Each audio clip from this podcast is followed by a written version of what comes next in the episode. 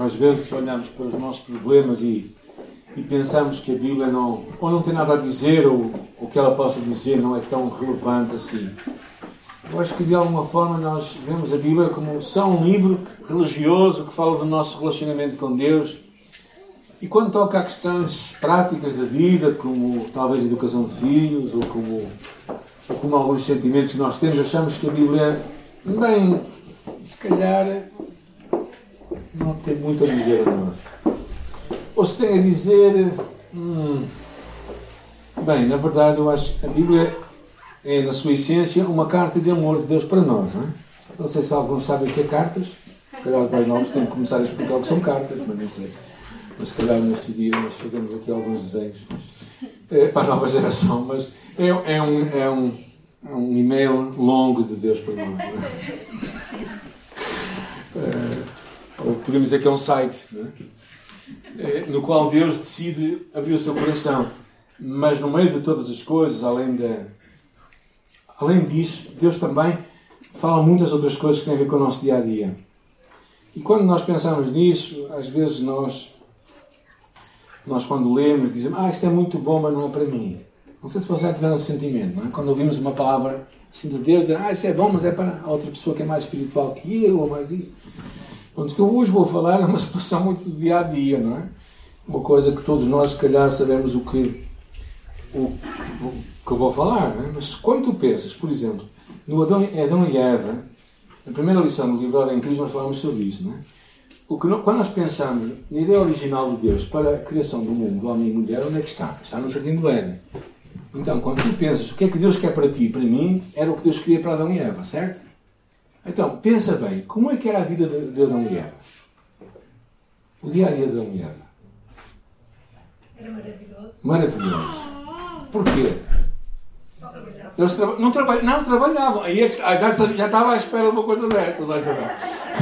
Porque o pessoal pensou, eu não, não, eles trabalhavam, mas, mas, eles tinham um propósito na vida. Eles tinham um propósito, eles tinham um relacionamento com Deus. Eles ouviam Deus falar com Ele. É? Quando eles se deitavam à noite, será que eles adormeciam ou tinham que tomar Xanax?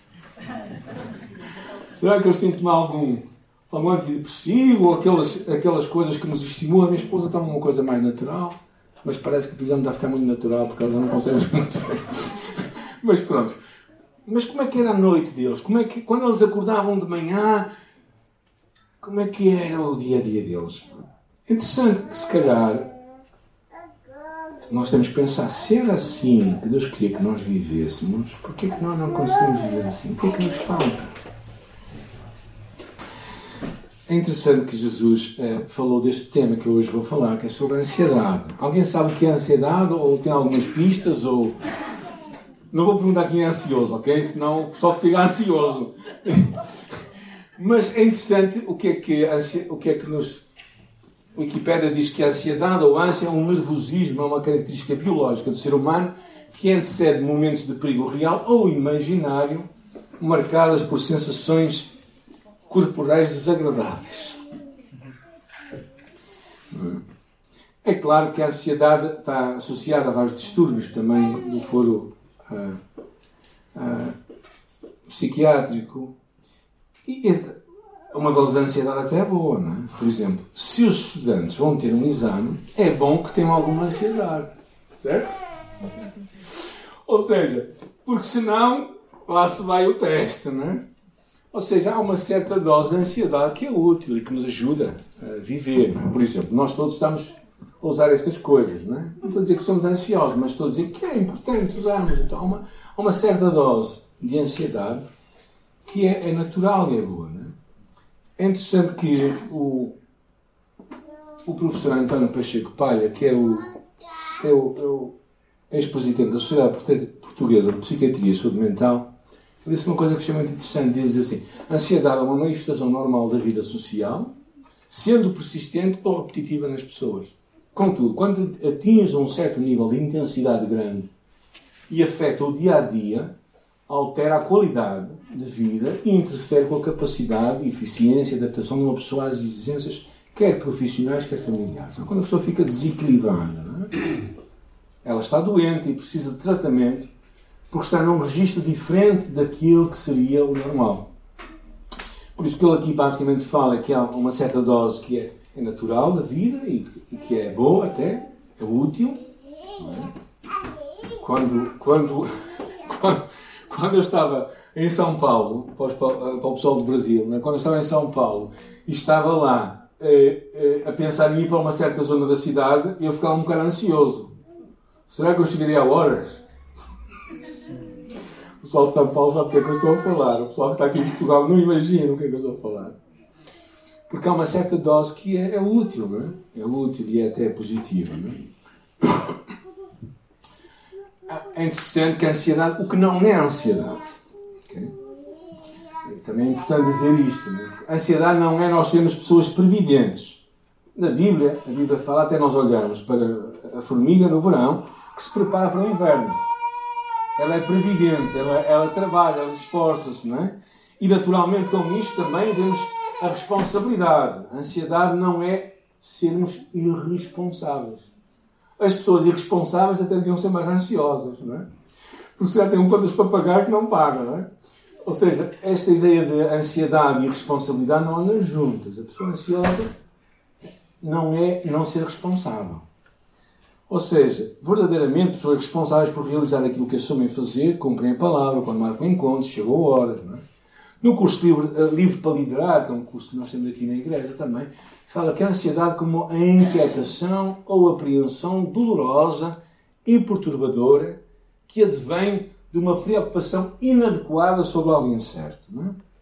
Todos nós sabemos que, que muitas das nossas ansiedades são coisas que nunca se irão uh, acontecer.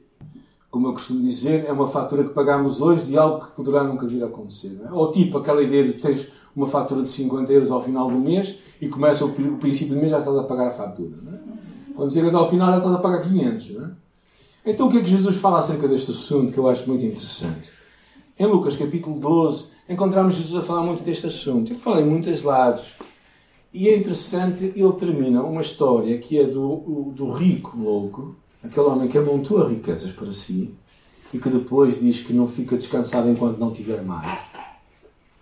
E depois ele diz assim, então, assim é o que entesoura para si mesmo e não é rico para com Deus. E a seguir, dirigiu-se Jesus aos seus discípulos e lhe disse, por isso eu vos advirto, não andeis ansiosos pela vossa vida, quanto ao que haveis de comer, nem pelo corpo, quanto ao que haveis de vestir. Estamos em Lucas capítulo 12, se quiserem acompanhar, versículo uh, 21 até 34.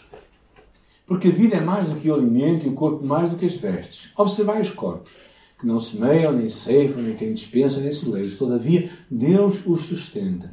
Quanto mais vós valeis do que as aves, qual de vós por ansioso que esteja, pode acrescentar um côvado ao curso da sua vida. Se, portanto, nada podeis fazer quanto às coisas mínicas, porque andais ansiosos pelas outras coisas? Olhai para os lírios. Eles não fiam, não tecem. Eu, contudo, vos afirmo que nem Salomão, com toda a sua glória, se vestiu como qualquer deles. Ora, se Deus veste assim a erva que hoje está no campo e amanhã lançará no forno, quanto mais tratando-se de vós, homens de pequena fé. Não andeis, pois, a indagar o que haveis de comer ou beber, e não vos entregueis a inquietações. Porque os gentios de todo o mundo é que procuram estas coisas, mas vosso Pai sabe que necessitais delas. Buscai, antes de tudo, o seu reino, e todas as coisas vos serão acrescentadas. Não temais ao pequenino rebanho, porque vosso Pai se agradou-vos dar o reino. Vendei os vossos bens, dai esmolas, fazei para vós outros bolsas que não se desgastem tesouro inextinguível nos céus, onde não chega o ladrão, nem a traça consome. Porque onde está o vosso tesouro, aí está o vosso coração. Raleigh, que é um comentarista bíblico, ele diz assim: a provisão prudente para o futuro é boa. A fadiga, o desgaste e a ansiedade que atormenta, isso é que é ruim. Então vemos aqui uma, uma visão, eu acho, muito adequada, que Jesus fala acerca deste tema que é um tema, eu acho, muito atual, mas que Jesus já fala naqueles dias. E eu acho que há aqui três ideias-chave que eu vou partilhar convosco e depois deixar alguns desafios. A primeira delas é que a tua vida a minha vida é muito mais do que as coisas com as quais tu te preocupas. Okay? Vamos ver isto de uma forma mais simples. É? Imagina que tu imaginavas aquele tipo de sapatilhas XPTO que tu queres comprar. Não, é? não sei se este é um problema de alguns jovens, se tem essas ideias ou coisas parecidas, ou imagina que tu queres ter aquele carro que tu queres ter, não é? E tu matas-te para ter aquele carro. Será que a tua vida não é mais importante do que o carro que tu queres ter ou do que as sapatilhas que tu queres comprar? Este é o ponto de Jesus. A nossa vida, o nosso ser, como criaturas, é muito mais, é muito mais valioso do que as coisas. Nós valemos muito mais do que a comida, do que o vestir, do que quer que seja. E é interessante que Deus aqui também vira o olhar e diz assim que nós, tu e eu, valemos muito mais do que a comida que temos, do que os pássaros e do que as plantas que Deus cuida. E se Deus cuida dos animais assim, das criaturas, como é que Deus não vai cuidar da sua imagem, que somos eu e tu? Deus irá cuidar muito mais de nós. Então, Jesus, o que procura-nos aqui fazer é, como, como filhos de Deus, o nosso valor ultrapassa muito mais do que, do, que, do que estes animais têm, do que estas plantas têm. Então, quando tu e eu estamos de uma forma ansiosa a procurar controlar ou a suprir as nossas necessidades, demonstramos de alguma forma que não conseguimos descansar no interesse e no amor de Deus por nós. Deus, como Pai amoroso, virá ao nosso encontro e mostrará que cuida de nós. Romanos capítulo 8 é muito interessante. Diz que diremos, pois, estas coisas. Se Deus é por nós, quem será contra nós? Aquele que nem mesmo o seu próprio filho poupou, antes o entregou por todos nós como nos não dará também com ele todas as coisas? O argumento de Paulo é muito simples. Deus nos dá o seu filho, ele nos vai dar tudo mais que é menos importante. O segundo princípio, que eu acho que todos nós percebemos, ao ficarmos ansiosos, não vamos resolver nenhum problema. A minha mãe era uma pessoa muito ansiosa. Na verdade, quando ela pensava no dia seguinte fazer uma coisa, ela já ficava noite a pensar naquilo. O que significa que quando nós, como igreja, nos metemos nessa aventura de construir aquele lugar, ela dizia: Oh filho, eu não sei como é que tu consegues dormir. e às vezes eu tinha que dizer: Bem, eu durmo porque Deus é que vai ter que pagar a fatura, não é? Uh, agora, e vamos falar sobre isto. Não ser ansioso não é ser irresponsável. As duas coisas não são não andam de mão dada. Andam realmente em contramão. Mas a ansiedade e preocupação doentia é sobre algo que poderá não vir a acontecer. Normalmente dizem que cerca de 70 ou 80% das nossas ansiedades nunca se vão concretizar. Mas é algo que nós já pagamos a fatura hoje, a nível de desgaste. É? No curso de Liberdade em Cristo contamos a história de um certo homem a quem o patrão lhe diz: Olha, sexta-feira temos de ter uma conversa. Isto é no princípio da semana, não é? o homem começa a ficar atribulado e começa a ficar muito ansioso com toda aquela situação. E claro, na quinta-feira já sobe pelas paredes. Na sexta-feira, quando se encontra com o patrão, o patrão tem a dizer assim: Olha, eu estou a pensar em aumentar-te, em promover-te, não é? E ele percebeu uma coisa: toda aquela semana foi gasta numa ansiedade. E eu estou a dizer isto, foi um caso concreto, mas sabem que muitas vezes na nossa vida acontecem coisas parecidas com essas. Tu, na, na ansiedade, tu não vais conseguir fazer nada. A Bíblia fala, por mais ansioso tu tenhas, tu não vais crescer. Os filhos, os miúdos, quando são pequenos, lá em casa, tínhamos uma, uma régua na parede. Não é? E claro, eles queriam crescer, não é? Tinham assim micos de pé, coisa parecida. Mas a ansiedade não os fazia crescer. Na verdade, alguns deles nunca chegaram à, à altura que queriam. E, e, nós percebemos isto, que a ansiedade não vai, não vai trazer nada de bom para nós. E, e, e a, última, a última ideia que eu quero falar, antes de entrar agora nos desafios, que eu acho que vem naturalmente da Escritura, de uma forma muito natural, é esta relação com Deus. Tu e eu temos que valorizar a relação que temos com o Pai. Quem é Deus para ti? Na verdade, se tu parares agora, nesta hora, na tua, fizeste um flash da tua vida agora, não, parares o tempo. Okay? Vamos todos parar o nosso tempo. E perguntares, eu estou a passar o que na minha vida? Não é? Fazes este flash de parar o tempo e depois dizer, quem é Deus para mim agora? Nesta hora. nós cantamos que Deus é um bom Pai. Ou seja, tu e eu que somos pais, aqueles que têm esta, esta, esta bênção da paternidade ou da maternidade, percebem o quanto nós estamos dispostos a fazer pelos nossos filhos, não é? Até morrer por eles. Certo? Não teria nenhuma, nem me passaria pela cabeça não fazer isso. Ora, quando tu pensas no Pai, que é Deus, o Deus Todo-Poderoso do Universo, o Deus amoroso e bondoso que nós temos, o que é que Ele não vai fazer por ti? O que é que Ele não fará a teu favor para te abençoar, para cuidar de ti? E por isso é que Jesus diz: Buscai, pois, em primeiro lugar o seu reino, e neste caso é buscar o Rei, que é Ele, e tudo mais vos será acrescentado. Ou seja, a promessa é que se, quando nós valorizamos uma relação de intimidade e de confiança em Deus, nós vamos poder. E é interessante que é neste contexto que Lucas fala do pequenino rebanho. Porque depois disso ele diz assim: Não temas.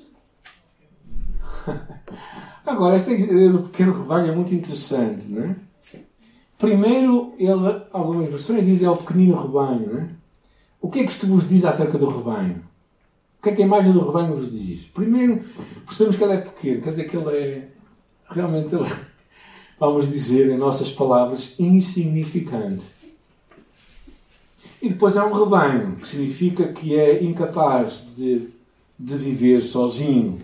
Precisa de alguém que cuide dele. Precisa de um pastor. E quando Jesus fala isto, não temas ao pequenino rebanho, ao falar aos seus discípulos, eles percebem, realmente, nós não somos ninguém. Mas não tenho que ter medo. Porque o, o pastor, o bom pastor, vai cuidar de mim. O bom pastor deu a vida pelas suas ovelhas.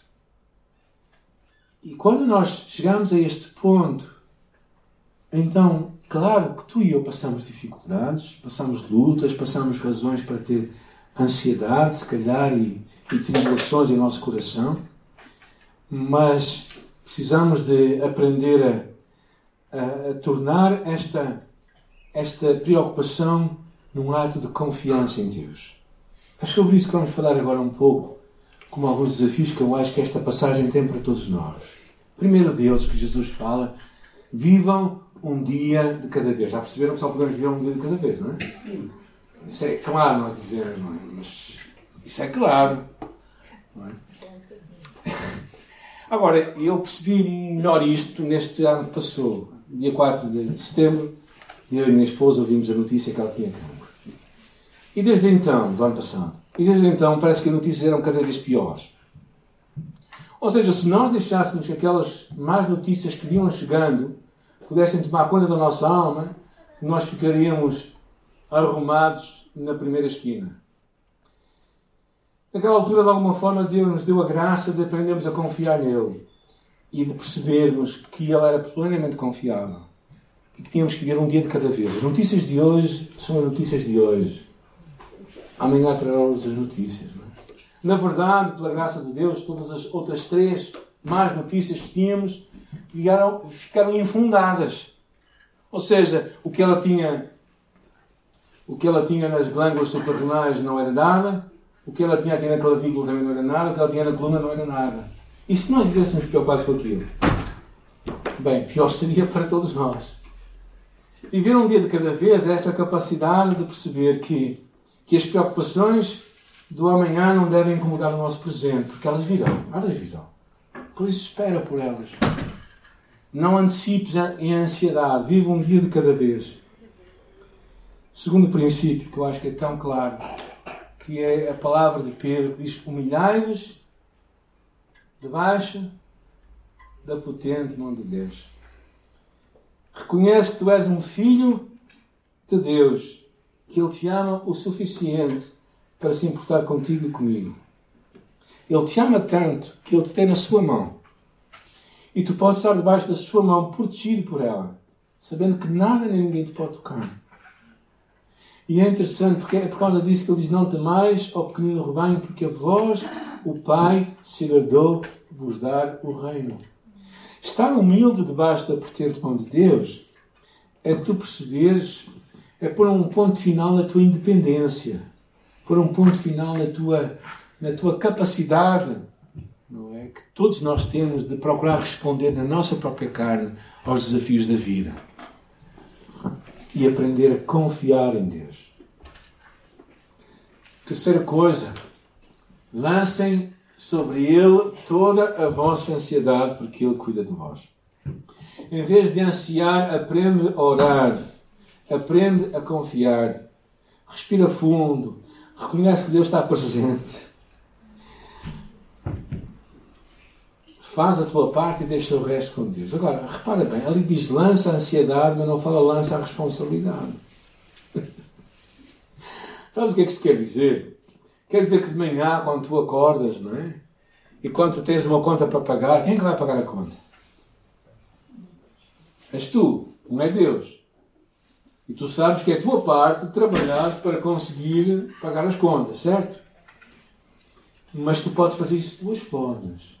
Ou de uma forma ansiosa, ou de uma forma responsável.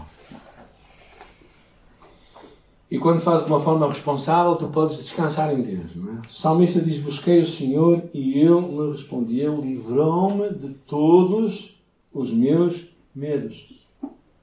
E Filipenses diz: Não andeis ansiosos por coisa alguma. Ah, não, nós temos que ficar ansiosos. Se ficarmos ansiosos, o que é que é isso, não é? Lembro-me muitas vezes de algumas advertências dos meus irmãos que achavam que nós não éramos não éramos se calhar tão bons pais quanto eles porque não vivíamos tão ansiosos com os nossos filhos como eles viviam. Mas vivíamos responsavelmente a nossa paternidade. Então a chamada ele diz não andeis ansiosos por coisa alguma antes apresentem os vossos pedidos a Deus às vezes nós ficamos tão ansiosos que nem temos tempo de orar. Não temos energia para orar. Eu acho que Jesus claramente quer que nós aprendamos isto. E a terceira, a quarta coisa, que eu acho que é a coisa mais significativa, é aprendermos a renovar a nossa mente. Ah, é, um, é o que nós, no Ministério do em Cristo, chamamos um destruidor de fortalezas, que é alinhar o nossa mente com a verdade de Deus. E, e declarar isto. O apóstolo Paulo dizia: tudo o que é verdadeiro, honesto, justo, puro, amável, boa fama, virtude, se algum louvor nisso pensai. O que é que nós pensamos? As más notícias. Pensamos nas, ah, naquilo que é mentira, naquilo que é o engano, se nós não temos cuidado, irmãos, a nossa informação que nós mais recebemos para a nossa mente são coisas que mais destroem do que constroem. Como bom chefe de família e herdado do meu pai, eu gostava de ver as notícias. Só tenho percebido uma coisa, que às vezes ver demasiado notícias torna-nos mais deprimentes do que propriamente alguém com vontade de fazer uma diferença, não é? E parece que há um certo gosto, não sei se vocês recebem, claro, aquelas notícias que vêm lá no. É, são notícias, mas não há coisas boas para nós pensarmos, não há aqueles pensamentos que nos ajudem, que nos estimulem.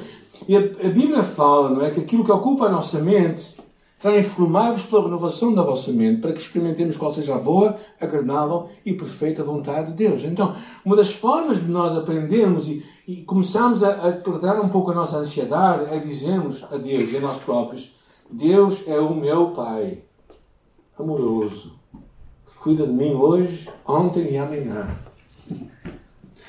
A minha vida não passou despercebida à sua história, mas Ele cuida de mim plenamente. Isto é mudar a nossa mente, renovar a nossa mente. E só tu podes fazê-lo. Eu não vou fazer por ti. Não é? És tu que és responsável por renovar a tua mente. Por isso eu te quero encorajar, olhando para este ensino de Jesus, a poderes descansar neste Pai que te ama e deixares que a ansiedade não seja transformada numa forma de aproximação de Deus, de confiança. Eu costumo dizer que o contrário da ansiedade é confiança. Porque quando nós confiamos, nós não ficamos ansiosos. Agora vocês estão a dizer, bem, pastor, mas isso é muito bonito. Alguns estão a dizer, em voz baixa, não sei. Eu não, não vos vou contar a minha história, porque senão ficavam muito ansiosos. Eu tive momentos aqui, uh, tenho tido momentos na minha vida em que, em que as dificuldades têm sido muito grandes. Mas houve algumas alturas que eu não aprendi a descansar em Deus. Houve outras alturas que aprendi. Um dos episódios que eu sempre gosto de recordar foi um episódio em que sou chamado ao banco eh, ao BCP por causa aqui da construção e o, o, o gerente lá o, chama-me para falar comigo, eu chego lá e então ele olha para mim e diz, ó oh, já estamos com um problema aqui. Nós passávamos cheques pré-datados, que era muito normal aqui na construção e depois renovávamos, enfim. Para a conta do construtor era muito útil e para nós também fazia muito jeito. E uma altura dessas alturas eu chego lá e ele diz assim, ah, temos aqui um problema. Assim, ah, então qual é o problema? Ah, temos aqui dois cheques, isto, isto não tem cobertura, não tem cobertura, mas isto é muito ou é pouco? E ele olhou para mim e disse, ah, isto são 48 mil euros. E eu assim, e se eu for preso, isso tem solução? o homem olhou para mim e disse, não, pois isto não vale, não vale a pena você ser preso, que não tem solução. E temos que resolver hoje até às 3 da tarde. Isto não é para amanhã, tem que ser resolvido hoje, porque não podemos fechar aqui, não podemos fechar hoje, até às 5, aquilo. Tem que, tem que resolver este assunto, temos que comunicar que não há. Senão, temos que fazer uma comunicação para. Falando de Portugal e tal. Naquela altura, eu, já era 11 da manhã, ainda havia umas horas para a frente. não é? Quer dizer. E lembro-me claramente naquela altura, não é? Eu acho que uma forma estranha de, de, Deus, de Deus mim foi foi uma calma e foi. E graças a Deus resolveu-se pagou-se. Não se pagou aquilo porque não havia dinheiro para pagar. Basicamente, o construtor teve que pedir os cheques de volta, tendo de confiar em nós que nós iríamos validar aqueles cheques. É? Mas, tantas alturas na nossa vida que nós precisamos de, de, de aprender a, realmente de uma forma prática a confiar em Deus. Não, é? não numa altura como um dos meus filhos que, eu, que a coisa estava a correr mal os meus filhos são excelentes filhos, não é? Também tenho um excelente pai. E, e, e eram, foram filhos extraordinários, mas alguns deram algumas dores de cabeça de vez em quando também. Se não temos com dores de cabeça também, que pais somos nós, não é? Me lembro numa altura em que o que eu tive que aprender foi mesmo orar. Não, não valia a pena ficar ansioso por eles. Não, podia, não valia a pena eu pressioná-los. Não valia a pena eu. Eu tinha de confiar em Deus. E digo-vos, cada vez mais eu acredito que que, que o contrário da ansiedade é confiança. E quando nós conseguimos dar este passo, este pequeno passo nas pequenas coisas, nós vamos crescer nessa confiança em Deus. E olha para este tempo, não é? nós está, todos estamos aqui, certo? Com isto, não é? O que vai ser daqui a um ano, sabem? Nem eu. Ninguém sabe. E, e, o Deus que nós vamos ter daqui a um ano vai ser diferente? O que é que nós podemos fazer? Vamos viver ansiosos? E o que é que podemos fazer? É aprender a confiar em Deus. É o melhor caminho. Mais saudável, melhor, com melhores resultados no final. E o meu encorajamento para ti nesta manhã, renovas a tua mente, ah, deixa que Deus fica debaixo da mão dele. Imagina a mão de Deus do lado de baixo, protegido por tudo e por todos. Ninguém te pode tocar. E, e transforma a tua ansiedade em, motivos de petições a Deus. Descansa nele. É interessante que diz lançai sobre ele. E vou terminar. Lançar, o que é que significa lançar? Quando lanças uma coisa, qual é a tua intenção? É nunca mais ir buscá-la. Sabem o que é que nós fazemos normalmente? Nós temos uma, um fio, né? amarramos a nossa ansiedade e, e depois puxamos-la de volta. E quando ela vem, já vem com lixo. Né? Quando ela volta, já vem com, já vem com alguma fatura mais em cima. Então, quando tu lanças, eu sei, que, eu sei que é difícil, gente. Eu sei que é muito difícil. É?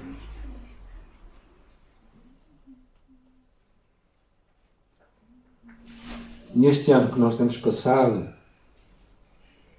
tem havido alguns momentos em que é É um desafio muito grande descansar em Deus. Eu louvo a Deus porque Deus nos tem ensinado tanto, como Ele prometeu no dia 4 de setembro, naquele consultório da América, que Ele nos ia ensinar coisas e que nós íamos viver aquilo que nós acreditávamos. Hoje sinto que Deus trabalhou a minha vida neste ano muito mais do que trabalhou em 10 anos. A minha confiança nele. E me tornou alguém que olha para o futuro com uma perspectiva diferente. Porque Deus é o meu Deus, o meu Pai. Eu posso confiar nele plenamente. Plenamente. E eu espero que nós todos possamos fazer o mesmo, porque há momentos em que nós queremos sair deste lugar de confiança, queremos tomar a vida nas nossas mãos e queremos fazer as neiras. Que é basicamente o que fazemos. É? Nesta hora vamos fechar os nossos olhos, deixar o nosso coração sintonizado com este Deus que nos ama. Senhor, nesta manhã eu sei que todos nós teremos, teremos problemas, dificuldades, lutas que aparecem na nossa vida e, e eu sei que não é fácil. A vida de, de algumas pessoas tem muitas dificuldades, tem muitas lutas. Senhor, mas eu oro que cada um de nós seja qual criança nos braços do seu pai e da sua mãe e possa descansar em Ti. Não sendo irresponsável, mas responsavelmente confiando em Ti. Oro, Pai, por, por todos nós, para nós como pessoas, como famílias também, que somos várias famílias aqui, e nós também como igreja, família de igreja, possamos confiar em Ti, diante dos desafios que temos diante de nós também. Estamos tão gratos, Senhor, tão gratos. Tão gratos que a Tua mão tem estado connosco, tens protegido a Tua igreja neste lugar, tens abençoado o Teu povo, tens, tens nos livrado, Pai, da doença, tem-nos livrado, Pai, de, de também, Pai, de, de, passarmos privações grandes na nossa vida e passarmos fomes. Sempre temos encontrado um escape de Deus. Nós estamos tão gratos por isso, Senhor. E por isso o nosso coração está confiante no Teu amor. Senhor, que esta confiança possa criar raízes profundas em nossa vida. Que nós vejamos o Teu agir cada vez mais, criando em nós homens e mulheres de fé e que vamos deixar aos nossos filhos, às nossas filhas, aos nossos netos, um legado de confiança e de dependência em Deus. É a minha oração, em nome de Jesus. Amém. Amém?